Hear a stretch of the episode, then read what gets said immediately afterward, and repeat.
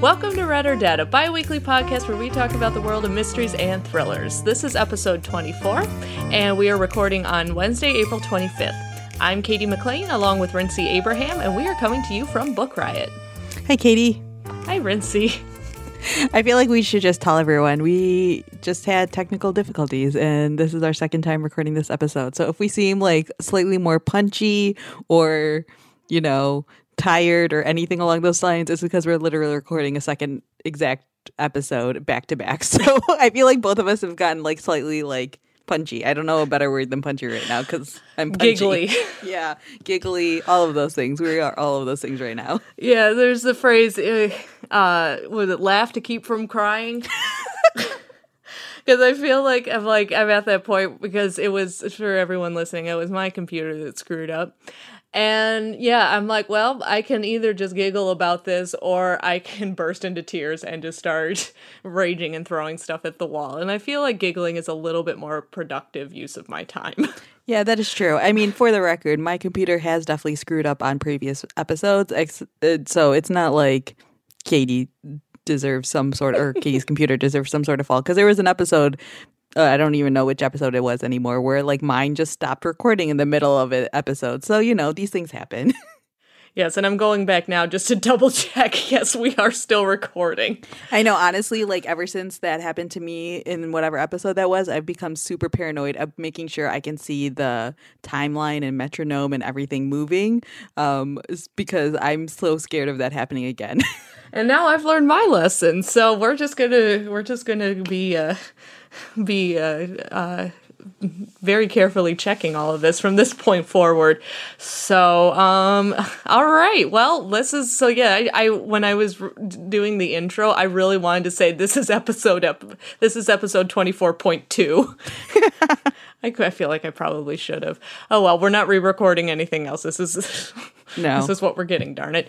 Yeah. Um, so why don't you uh, uh, tell us about the mystery and thriller giveaway? All right. So, this is a really great giveaway that Book Riot is doing that all of you should be entering. Um, they are giving away 15 of the best new mysteries of the year so far, and they are all from diverse authors. So, it is authors of color as well as LGBTQ authors. The giveaway is open until May 9th you can head to bookriot.com slash mystery giveaway to enter. Um, like I said, there are 15 great books being given away, some of our favorites on here, as well as um, The Widows of Mul- Malabar Hill is on here, The Perfect Nanny by Leila Slimani, um, Pretty Boy Must Die by Kimberly Reid, A Dangerous Crossing by Ausma Zehanat Khan. Lots of really great stuff. There's a Walter Mosley book on here. Um, there are some books in translation on here. So if you are a fan fan of mysteries and thrillers, which I am assuming everyone who is listening to this podcast is, you will definitely want to enter. Uh, like I said, head to bookriot.com slash mystery giveaway at the bottom at the bottom of the page there's a form that you have to fill out and you have to sign up for our uh, unusual suspects email newsletter, which is a fantastic mystery thriller newsletter that comes out twice a week. Um, you should be subscribed to it anyways. And if you are already subscribed, you can just fill out the form and check the box again. You won't be signed up twice um, and you'll be entered for the giveaway. So, yes, please enter because these are fantastic books. And I wish that I could enter this contest because I want all of them. So, yes, go sign up. It goes until May 9th. I feel, yeah, I feel like every time we talk about a book riot giveaway on here, yeah, our, our tagline should just be enter for us. Do it for us because you care about us and we cannot enter as book riot employees. It sounds like we're doing one of those like sort of charity drives where it's like we're trying to convince people to sign up for things because we're like, if you care at all about us, please go enter this giveaway. Oh God! And now it's like we'll get Sarah McLachlan to do that's exactly who I had in my head. oh my goodness. No, we're we're we're not really as pitiful as as we sound. But you really you really should enter. It's a, it's a really solid list. Um so to move on to uh, news items, um, we yeah we had a couple of news items going into today that we wanted to mention, and then um, as I'm sure all of you know by now, if you have been you know reading the news or use social media, which is probably most of you, if not all of you, um, you will have probably seen that in California, they uh, police think that they have caught the Golden State Killer, and that uh, that name has become more of a household name recently due to Michelle McNamara's book "I'll Be Gone in the Dark," which we have uh, Muppet armed about on this on this podcast multiple times, even though neither of us have read the book, but um, it just has been getting so much amazing press and reviews, and everyone who reads it, from fellow book rioters all the way to Stephen King, they just said this book is so amazing, and it's you know Michelle McNamara's obsessive hunt for the truth behind the Golden State Killer, who raped and murdered multiple women over the course of a decade in the like the 70s through the 80s, and then just kind of like disappeared off the grid. No one knew what happened to him, where he went, who he was. And so the book, um, I'll Be Gone in the Dark, was really born from Michelle McNamara's quest for justice. And unfortunately, she died before the book was published. So she was never um, able to see what, you know, see the book's success. Um, but now they like i said the police think that they have caught the the man um, who became known as the golden state killer he is a 72 year old former cop named joseph james deangelo and uh, they they matched his DNA, um, his recent DNA with DNA that they had found at previous crime scenes. So it sounds like it's pretty, like it's. I mean, for something like this, you've you've really got to be sure that this is the this is the person you're looking for to bring them into custody on a decades old serial killer case. Um, so this story is still unfolding. It will probably still be unfolding by the time you guys listen to this. Um, it will probably be unfolding over the next couple of weeks. So um, I'm sure that we are going to have um, that we're going to have more updates that we will that we will mention. Um, hopefully by the next episode, at least one of us will have read the book. we'll see. It'll probably be me. Um, but yeah, so um, so yeah, Golden State Killer news. This was this is pretty huge. Yeah, I feel like that's all anyone was talking about on my Twitter timeline today was the fact that this was occurring. I mean, it doesn't I mean, I follow a bunch of journalists and a bunch of people who talk about true crime stuff. So it's not that surprising, but it was crazy. Like, I woke up in the morning and checked my Twitter and I saw people tweeting about it uh, when I got to work and I couldn't believe it. Like, it felt like it wasn't real because this case is, this is such a cold case and it felt like such crazy timing that the book just came out recently and they had just found this guy. Um, one of the things that I had seen was someone retweeted one of Patton Oswalt's tweets where he was talking about how he was just in Chicago. He was in Naperville um, for the book tour for I'll Be Gone in the Dark. And last night, like Tuesday night, he was in Naperville doing his book event. And apparently they started filming the documentary that they're doing around uh, the book and the Golden State Killer last night while he was in Naperville. And then, like, this morning, he was in the airport and he heard about the news and he, like, it's just crazy timing that all of this is happening right now while the book is so big and while like everyone's really paying attention. Like it's just it's so serendipitous. Yeah and it's um it's just the the kind of thing that yeah if you if you put it in a fictional book or a fictional movie you would have like it wouldn't be allowed to be kept in there wouldn't be allowed to be made because people would be like this this just doesn't happen.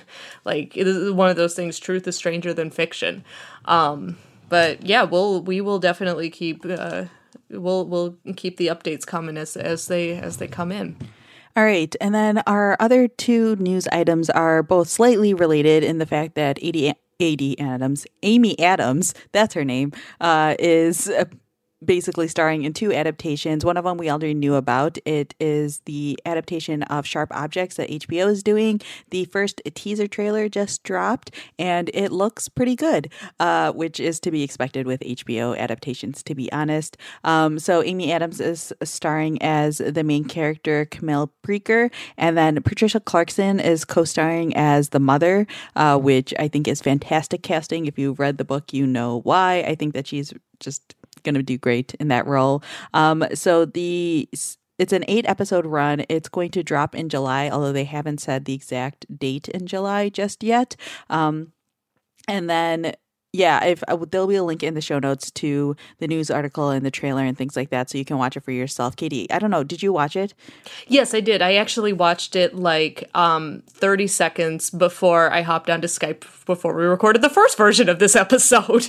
Well, yes, I actually did a similar thing. Um, but yeah, no, honestly, I thought the trailer was really good. Like it has like the a good vibe for this book. I think.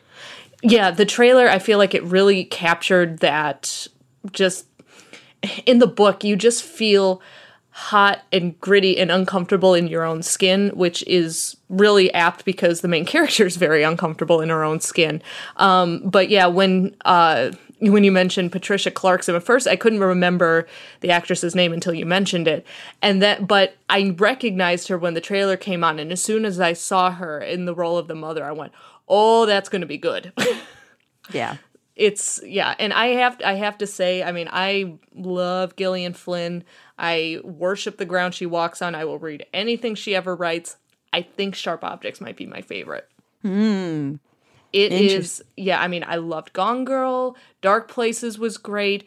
Sharp objects is just so brutal and has that twist at the end Yes, I know. my yeah my my coworker finished sharp objects for the first time recently and i asked her and i was like oh how, how far are you? And she's like i've only got like 50 pages left and i'm like oh boy. And then i saw her afterwards i'm like did you finish it? She's like i don't know if i can read any of her other books. I just feel like they won't be as good. I'm like no no no they are good. You know still read them. I'm like Yeah. that wasn't what i was going for but she was like that book was amazing So I'm very excited for this, and I have lots of friends who are very excited, and I have a feeling we're going to be, we'll have some kind of viewing party or something ah. when when the show actually drops. Yes. So that's a thing we can all look forward to in July. Um, so the second piece of Amy Adams related news is that she has been uh, cast to star in The Woman in the Window, the adaptation of uh, AJ Finn's novel that came out earlier this year. Um, so she is playing the woman that sits in the window. Um, and that's basically all I have for that piece of news. But I mean, they're slowly like dropping information about like different people who are being cast and like the writers and directors and they're all really big names so it sounds like this could potentially be a really interesting adaptation. I talked about this the last time we talked about adaptation news with the woman in the window uh, that the more adaptation news that comes out around it the more that i actually want to read the book. I was slightly hesitant about picking it up prior to this point just because there was so much hype around it and i had a feeling it was going to disappoint me. Not that it won't disappoint me now but i feel like now I'm more interested in picking it up, even if it's going to disappoint me, just because I want to have that reference point prior to when this movie comes out. It just sounds so bleak. It's like, well, not that it won't disappoint me now, but I'm like, wow. I'm very uh, realistic about my book expectations. Oh well, and we might have to do we might have to do a check in. You know, did it did the woman in the window disappoint Rincey as much as projected? No. oh man. Oh, yeah, like like we warned, we're punchy. Um, I I um to on a more serious note though, I've I when I realized I'm like, oh, we've got a couple of Amy Adams news adaptations. I feel like she's. I, I I'm equating like with all of the the like these these book to movie adaptations that she's in. I'm like, is she going to be like the next Reese Witherspoon? I had the same thought. I was like, oh, she's like the Reese Witherspoon of 2018. Yeah. And I mean, you know, right now she's just starring in them, but I would love to see if Amy Adams ends up like, you know, producing stuff or, you know, getting getting on board in a behind the scenes role for any of these adaptations. I think um I don't know, Amy Adams just strikes me as a, a person with very interesting, you know, reading preferences and I think that that would be really cool to see. Yeah, I would definitely be down for that for sure. And I think, I mean, I don't need her to necessarily create her own production company, but I would also just be intrigued to see. Like, she always picks really interesting roles, so it feels like she would pick really interesting novels to adapt. Yeah, and after um after again, and I was just like, oh, book to movie adaptation, not a mystery, but seeing her in Arrival, I'm like, that just really sold me on just Amy Adams in general. Not that I wasn't sold before, but I was just like, you know what, I'm I'm on board with with this with this Amy Adams train. I, I will go where the Amy Adams train takes me. On that note, our first sponsor. Um, so um, the first sponsor for uh, this episode is Flatiron Books, and uh, specifically M.L. Rio's book, If We Were Villains. Uh, when a group of elite college thespians perform Shakespeare's Julius Caesar, life starts to imitate art when the lead actor ends up dead. If We Were Villains was named one of Bustle's best thriller novels of the year, and Mystery Scene says a well written and gripping ode to the stage, a fascinating, unorthodox take on rivalry, friendship, and truth. Uh, the book and the author have been compared to Donna Tartt.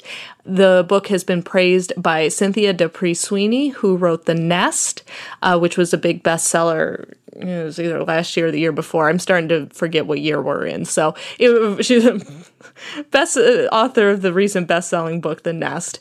Um, but If We Were Villains is described as a love letter to Shakespeare and a stunning portrait of rivalry, obsession, and friendship. So if that rings any of your bells, uh, you'll definitely want to pick up If We Were Villains by M.L. Rio, published by Flatiron Books, and we thank them very much for sponsoring the show. Okay, so our main topic for this episode are the Edgar Awards. Uh, so, as of this recording, we're recording this on Wednesday night. The Edgar Awards are being announced on Thursday night. So when you hear this episode on Friday, they will already be the winners will already be announced. So we thought we were slightly upset that our timing was terrible, or their timing is terrible. I'm going to their timing was terrible. exactly. um, so we couldn't talk about the winners in this episode, but we thought we would still talk about the nominees a little bit. Um, so personally, prior to like prepping for this episode, I had read for best novel we have uh, Bluebird Bluebird by Attica Locke, which I read and loved. A Rising Man by Abir Mukherjee, which I read and really enjoyed. Um, the 12 Lives of Samuel Hawley, which I tried to read but couldn't get into just because personally I'm not that into Western type books. Um, and then the last two nominees were are Prussian Blue by Philip Care and The Dime by Kathleen Kent. Um, so since I had read two, tried to read a third, uh, we thought that we would split amongst the two of us the final two. So I read Prussian Blue by Philip Keir, and then Katie read The Dime. So Katie, do you want to talk about The Dime a little bit? Yeah. Um, I am not, uh, as of this recording. I am not yet all the way through with it. Kindle tells me that I am 85% of the way through. Um it is bonkers. It is so it is not what I expected it to end up being. Um the book starts off um the main character the main character's name is Betty. She is this really she's this really tall, red-headed Dallas cop um, she's kind of been recently transplanted there over the last couple of years. Um, and she's up against a lot of obstacles a from being a um, the only basically the only woman in the Dallas police force and also being a um, a lesbian who is out to her you know to people in society and her friends and family and coworkers. So and she's up against she's up against a lot of these these big obstacles, which adds a lot of really adds a lot of dimension to the story, and um, it's really interesting um, to to kind of have that affecting the events of the novel. But the the story starts off. It seems like it's going to be a kind of a drug uh, drug running cartel kind of story. Um, it like I said, it's in Texas. There's um, there's uh, the main character works in the narcotics department, and she. Um, so she's on these drug busts. They're trying to bring down the lead, um, one of the main uh, drug shippers uh, from Mexico, and uh, everything just really starts to go everything just really starts to go belly up in this investigation. Nothing nothing goes right. Um, and then she ends up being it looks like that she is slowly being targeted um, by whether it's a member of that cartel, a member of a rival of a rival gang. She's not sure, but like these really creepy things start happening, you know, like pieces of the victim start showing up at her door and stuff like that. It's it's really like it has this this creepy vibe that I was not expecting. And then the book just completely takes a 180 and I don't even know how the book is going to end. I will not spoil anything about that. Um, but it's not it, it, like it totally is not the book you think you're you're going to be reading when you start off. And I do not say that in a bad way. Um, I have been said before i have been t- tapping my kindle as fast as my little fingers will will let me like i was i have been blasting through the last half of this book and so i'm really excited hopefully if there's enough time by when we finish recording for me to finish the last 15% of the book um, i have no idea how it's going to turn out um, so I'm really excited about that. That it's really keeping me on my toes and just keeping me on the on the edge of my seat, not knowing what's what's going to happen. Um, but what I really love about it is that I mean, it's really dark, it's violent, it's gritty, and it kind of has like a like a breaking bad feel to it. But what i love is that you know in all of those types of stories it's always the men that are the main characters. In this one we have a woman. And it's really really oddly refreshing to see to see a woman in this type of um in this in this type of story. It's just it's just really highlighted for me how how unusual it is um, for us to read to to have to have these types of crime stories. So I'm really digging this one. It's yeah, it's completely it's completely unexpected. Has kept me on my toes. Page Turner, fascinating characters, gritty, dark, just oh, I'm real I'm really loving it. So yeah, again, that is The Dime by Kathleen Kent. Yeah, so the one that I read was Prussian Blue by Philip Kerr Kier Kerr. I think it's Kerr. I think it's Kerr too. Um, so I actually got my copy from the library, and so when I was there pulling it off the bookshelf, not too far away from it was The Dime by Kathleen Kent because you know their last names are very close. Um, and so I picked up that one as well, but obviously I didn't have time to read it before this episode. But that listening to you talk about it makes me want to definitely pick this one up. Even if it doesn't win, I'm probably going to end up reading this one because that sounds super, super interesting. Yeah, it's it's really really interesting. I'm I'm loving it.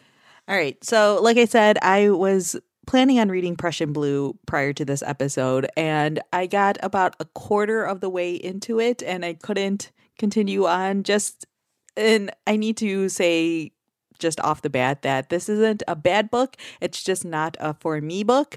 Um, the way that I have been describing this book to everyone is that it feels like a dad mystery. So, like the think of like the stereotypical American dad and the type of mystery book that he would read. It's out, this book feels like it would be perfect for him. Um, so this book is historical mystery. It takes place in the 1950s as well as there's like a flashback timeline that takes place in the 1930s. Um, this is the next book in a series. It's the Bernie Gunther series of books. I believe this is like maybe the fourth one uh, that's out. And so you're following the main character. It's the present timeline is the French Riviera in the 1950s, and you're following Bernie Gunther. He's fled Berlin in one of the past books, I believe. And so now he's hiding out in the French Riviera and he ends up um, basically getting picked up by a bunch of German spies and he like they want to hire him to assassinate someone and he gets really he doesn't want to do it and so he is basically on the run and then the fa- flashback timeline takes place in 1930s germany and Bernie Gunther is hired to fi- find out who assassinated um, a civil engineer that was like standing on the balcony of like one of Hitler's compounds like balconies. Um, so like obviously like Hitler is very concerned about like his own safety and things like that, and the people around him are as well. So he's hired to look into that. And so you're following these two timelines. And like I said, I didn't get very far into this book, and it's mainly just because this isn't really my type of mystery. I in general I don't really like World War II set stories that much anymore unless you have a very unique take on uh, the World War II story. Um, I am just a little bit burnt out by them just because I feel like there are always so many of them. So that in and of itself was difficult for me to get into. And then the two parallel storylines I never really got my bearings in terms of like what was truly going on. And then also, there are a lot of really German names, and I could not keep the characters straight. So there came a certain point where I just realized I wasn't going to finish this book in time for the episode. And also, this book is over 500 pages long, which is very long for a mystery, in my opinion. Um, even though, like, I think A Rising Man by Abir Mukherjee is like over 400 pages. So that one is also on the longer side. But this one, I just was like, I can't do it. Not that it's not poorly written by any means. Like I can understand why it's up for best novel, but it is just not for me at all. Yeah, and those I w- hearing you describe those reasons and then hearing you describe them again. Um, I uh, I yeah, I think I think those are those are really valid reasons. That for a book that that long that's going to require that you know it's that much you know mental energy you know keeping storylines and names straight and stuff it's like you know what we'll we'll give this one if if uh if that type of book is up your alley you you go for it. Um but yeah it's was not was not ringing any of my bells either Yeah, it just it just wasn't for me, and that's not necessarily like a judgment on the book at all. I mean, there's a reason why it's up for best novel, but I think it'll be really interesting to see just who ends up winning the award of best novel because these are five very different mystery novels, and one of them I still don't consider the 12 Lives of Samuel Hawley a mystery. I don't care what anyone tells me. like, I, I don't care that you're up for an Edgar Award. I feel like that is a bit of a stretch. Um, so, yeah, it'll be really interesting to see which one ends up winning Watch. It's going to be the 12 Lives of Samuel Hawley. yeah.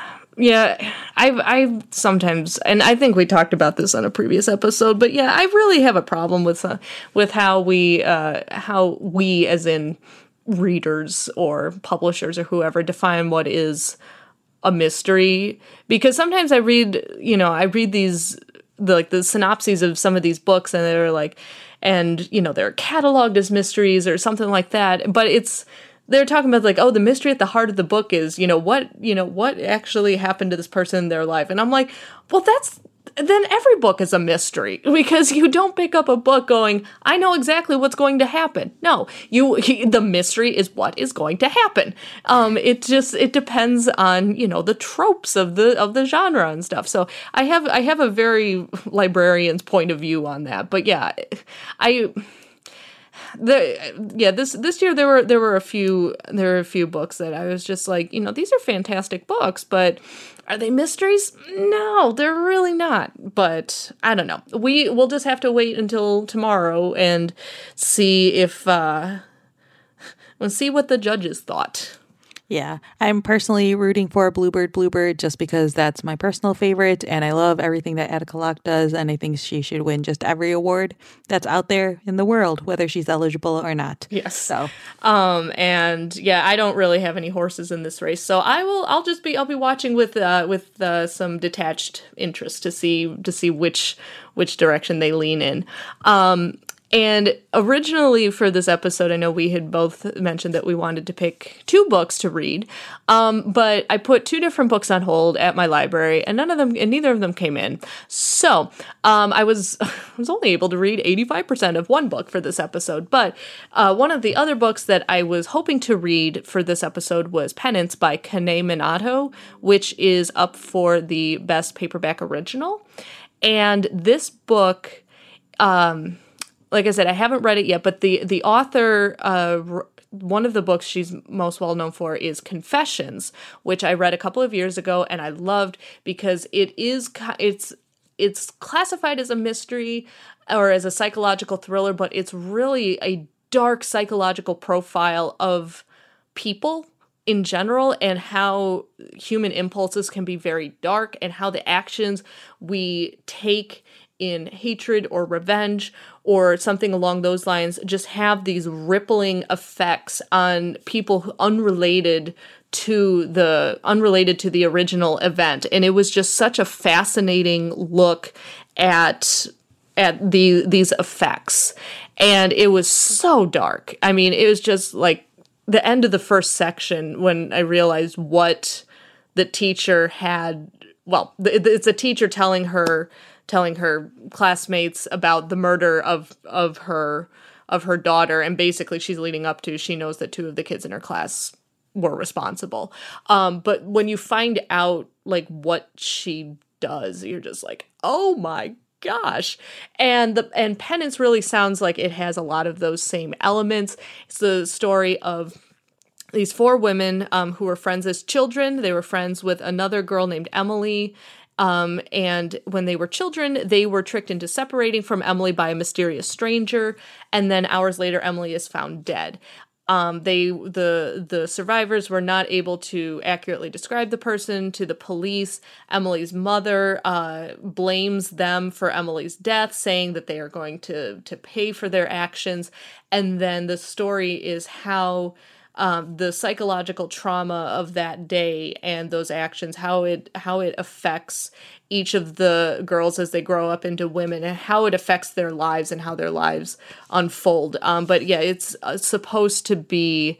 It's supposed to be super dark, very character driven, just a really deep look at human nature and human actions and it just sounds fantastic so i'm hopefully we'll be able to read that soon um, and again that is penance by Kanae Minato and the one that I read was Dark Chapter by Winnie M. Li. This one is up for Best First Novel.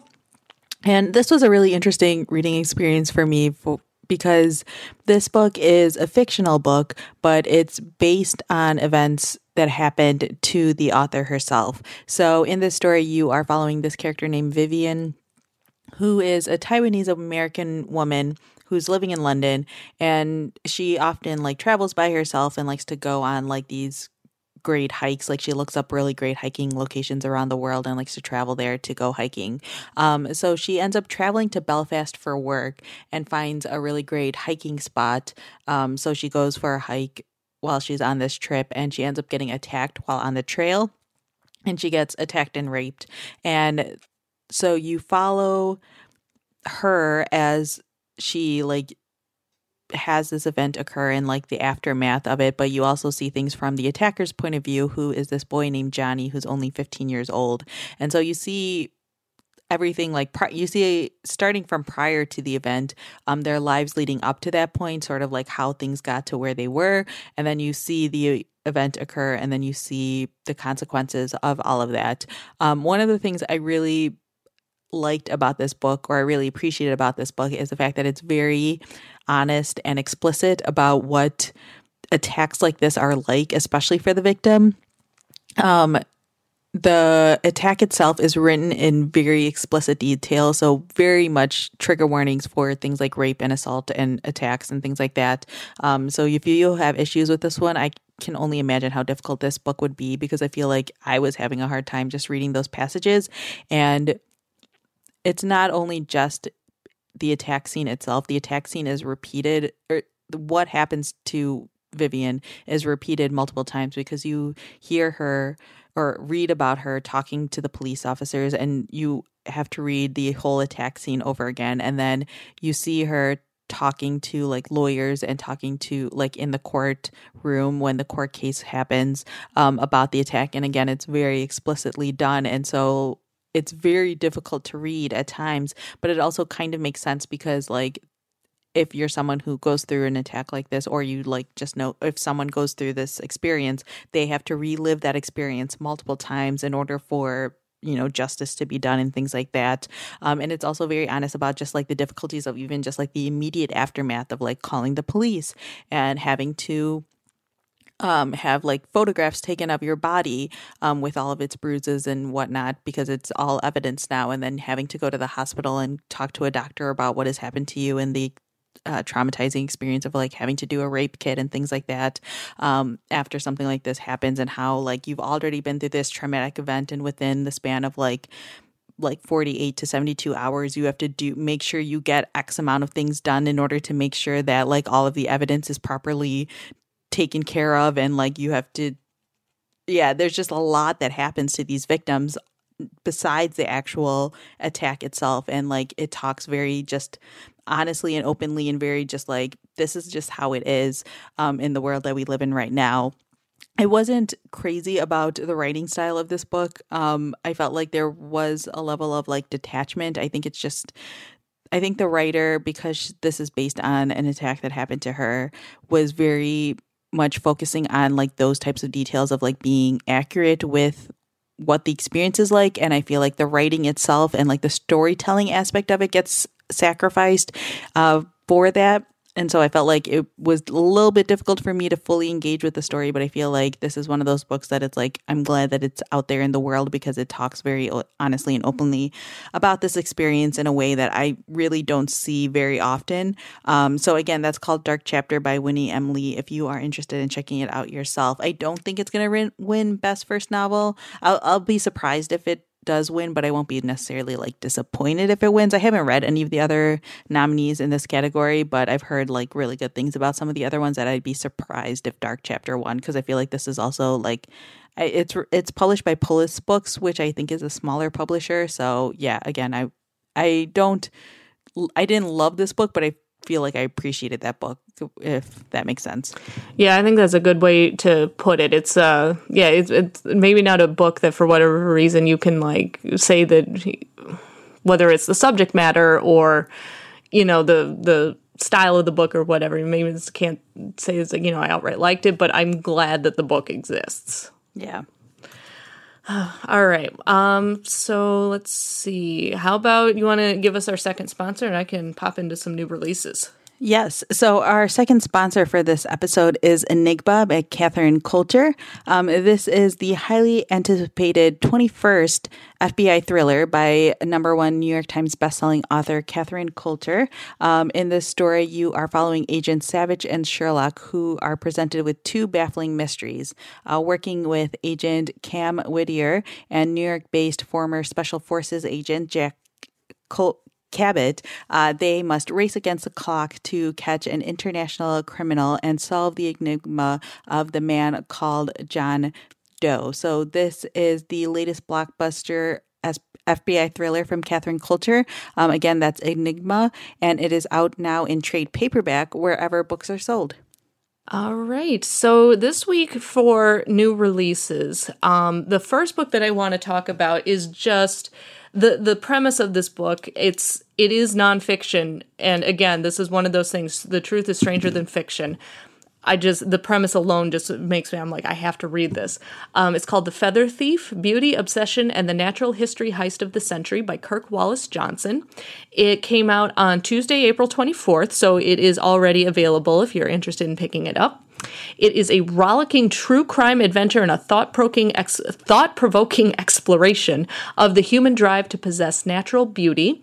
And it's they say it's good for readers of The Stranger in the Woods, The Lost City of Z, and The Orchid Thief, which are three very different books that um, actually, when I explain what the synopsis is, you'll it actually makes a little bit of sense. So, in 2009, after performing a concert at the London Royal Academy of Music, 20 year old American flautist Edwin Rist boards a train for a suburban outpost of the British Museum of Natural History, which is home to one of the largest ornithological collections in the world, full of rare bird specimens and feathers and these um, these specimens are worth staggering amounts of money to the men who share who shared Edwin's obsession, the Victorian art of salmon fly tying, like you do. I just I just have so many questions about this book already. Yes. Yeah. So. How like how how does one figure out that they are obsessed with Sam- with the Victorian art of salmon fly tying? Yeah, seriously, that's the first mystery of this novel. So once inside the museum, the champion fly tire grabs hundreds of bird skins, some of which are 150 years old, collected by Alfred Russel Wallace, a naturalist who was a contemporary of Charles Darwin. And so he grabs all of these bird skins and feathers and escapes into the darkness. Two years later, the author, Kirk Wallace Johnson, is uh, fishing in New Mexico with his fly fishing guide, um, and the guide tells him about the heist. And so the author becomes consumed by this strange case of the feather thief, like we all would. What would possess a person to steal dead bird skins? Did Edwin pay a price for his crime? What became of the bird skins? And in search for answers, Johnson is catapulted into a years long worldwide investigation. It's a gripping story of a bizarre and shocking crime and one man's relentless pursuit of justice for those darn bird skins. It is also a fascinating exploration of obsession and man's destructive instinct to harvest the beauty of nature. So, again, that is The Feather Thief Beauty, Obsession, and the Natural History Heist of the Century by Kirk Wallace Johnson. And my question is he's okay so edwin the one the person who's who you know steals these the these these feathers and these bird skins he's 20 years old how like I just yeah, this is such a weird story. I need someone if I mean, I don't think I'm going to get to this. If someone reads this before the next episode, please let us know how this book is because it sounds bonkers. Like, this legitimately sounds like one of those stories where the writer probably had a bulletin board with like the string and like the crazy notes everywhere because this sounds insane. yeah i uh, I, I mean, obviously, I'm asking these questions, and I'm like, well, I need to read the book to find out.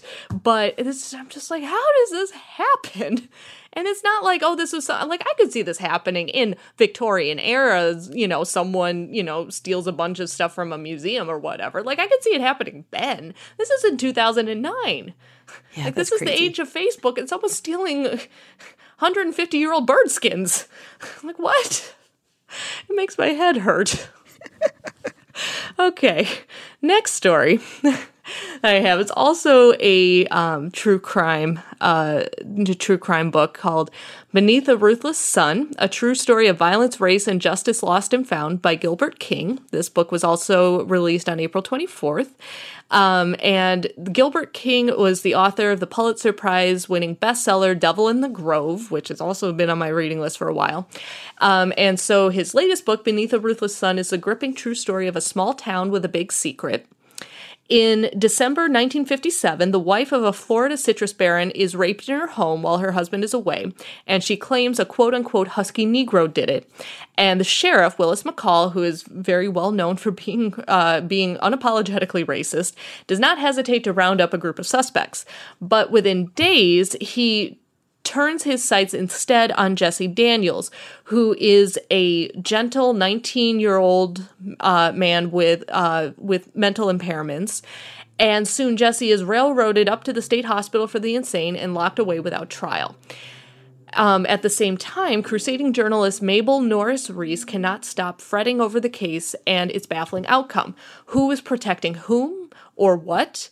Um, and she pursues the story for years, chasing down leads, hitting dead ends, winning unlikely allies.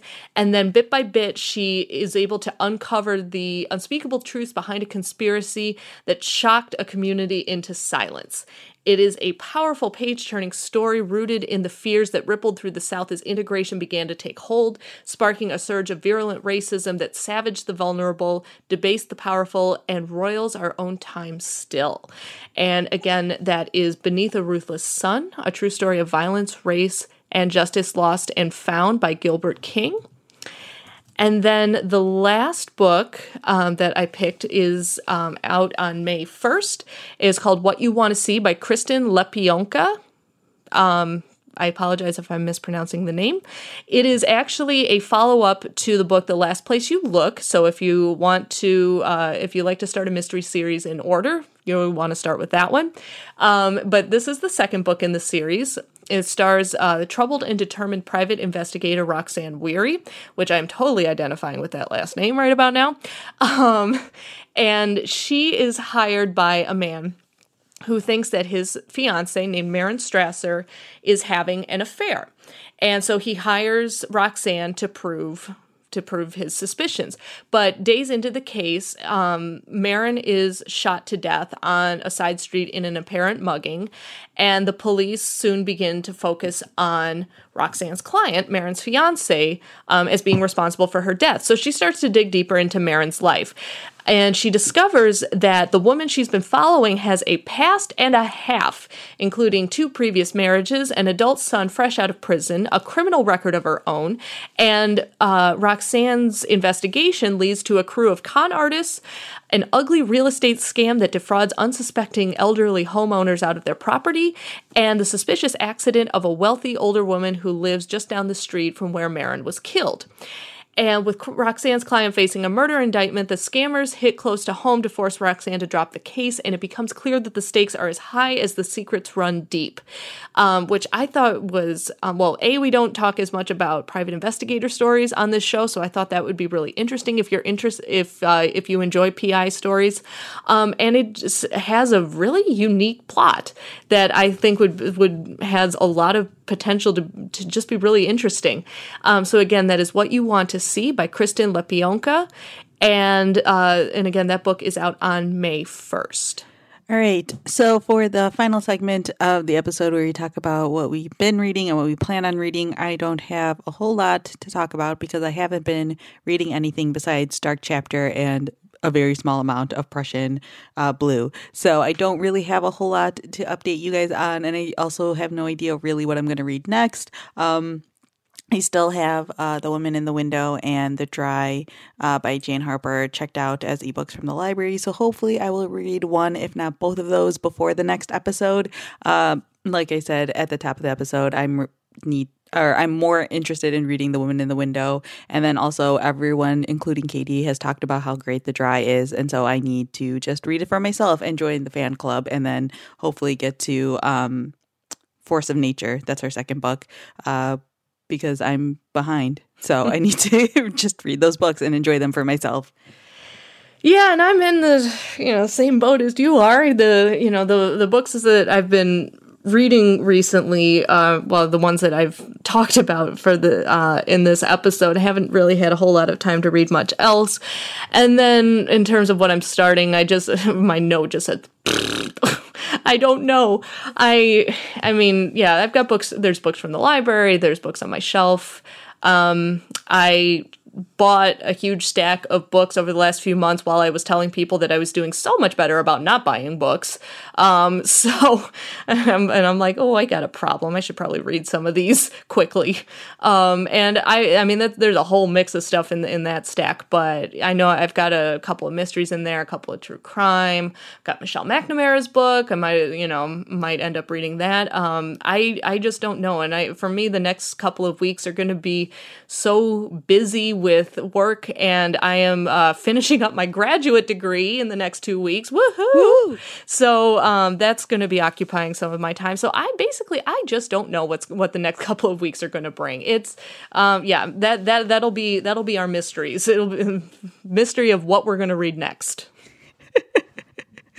I like that. It's a good theme for this mystery podcast. Maybe we should just end all of our episodes like that. Who knows what'll happen? It's all yeah, a mystery. yes. Life is a mystery.